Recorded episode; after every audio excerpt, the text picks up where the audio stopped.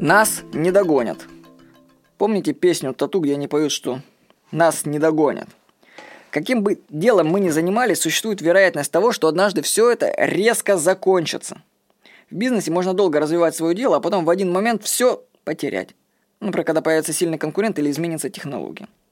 Например, я считаю, что наша электронная библиотека Куб, исполнив свою миссию, ну, начинает уже уступать место другим интернет-проектам. Появляются новые платные библиотеки, создатели которых, кстати, вкладывают в них миллионы.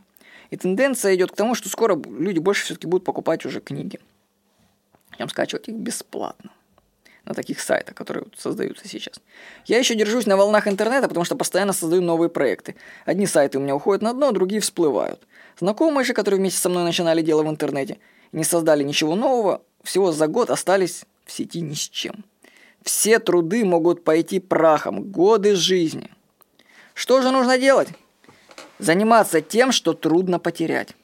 Например, если каждый день на протяжении нескольких лет заниматься йогой, я скажу аштанга йога, то все вложения этого времени будут при тебе. Они не подвержены конкуренции. Ты соревнуешься только сам с собой. Аналогично, годы, потраченные на проработку эмоций, тоже теперь всегда со мной.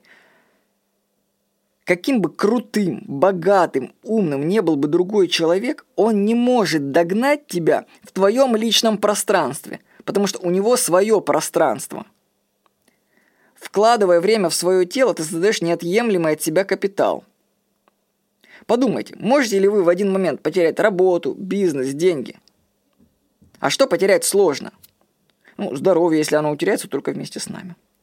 Занимайтесь больше тем, что невозможно потерять во времени. И тогда вас не догонят. С вами был Владимир Никонов.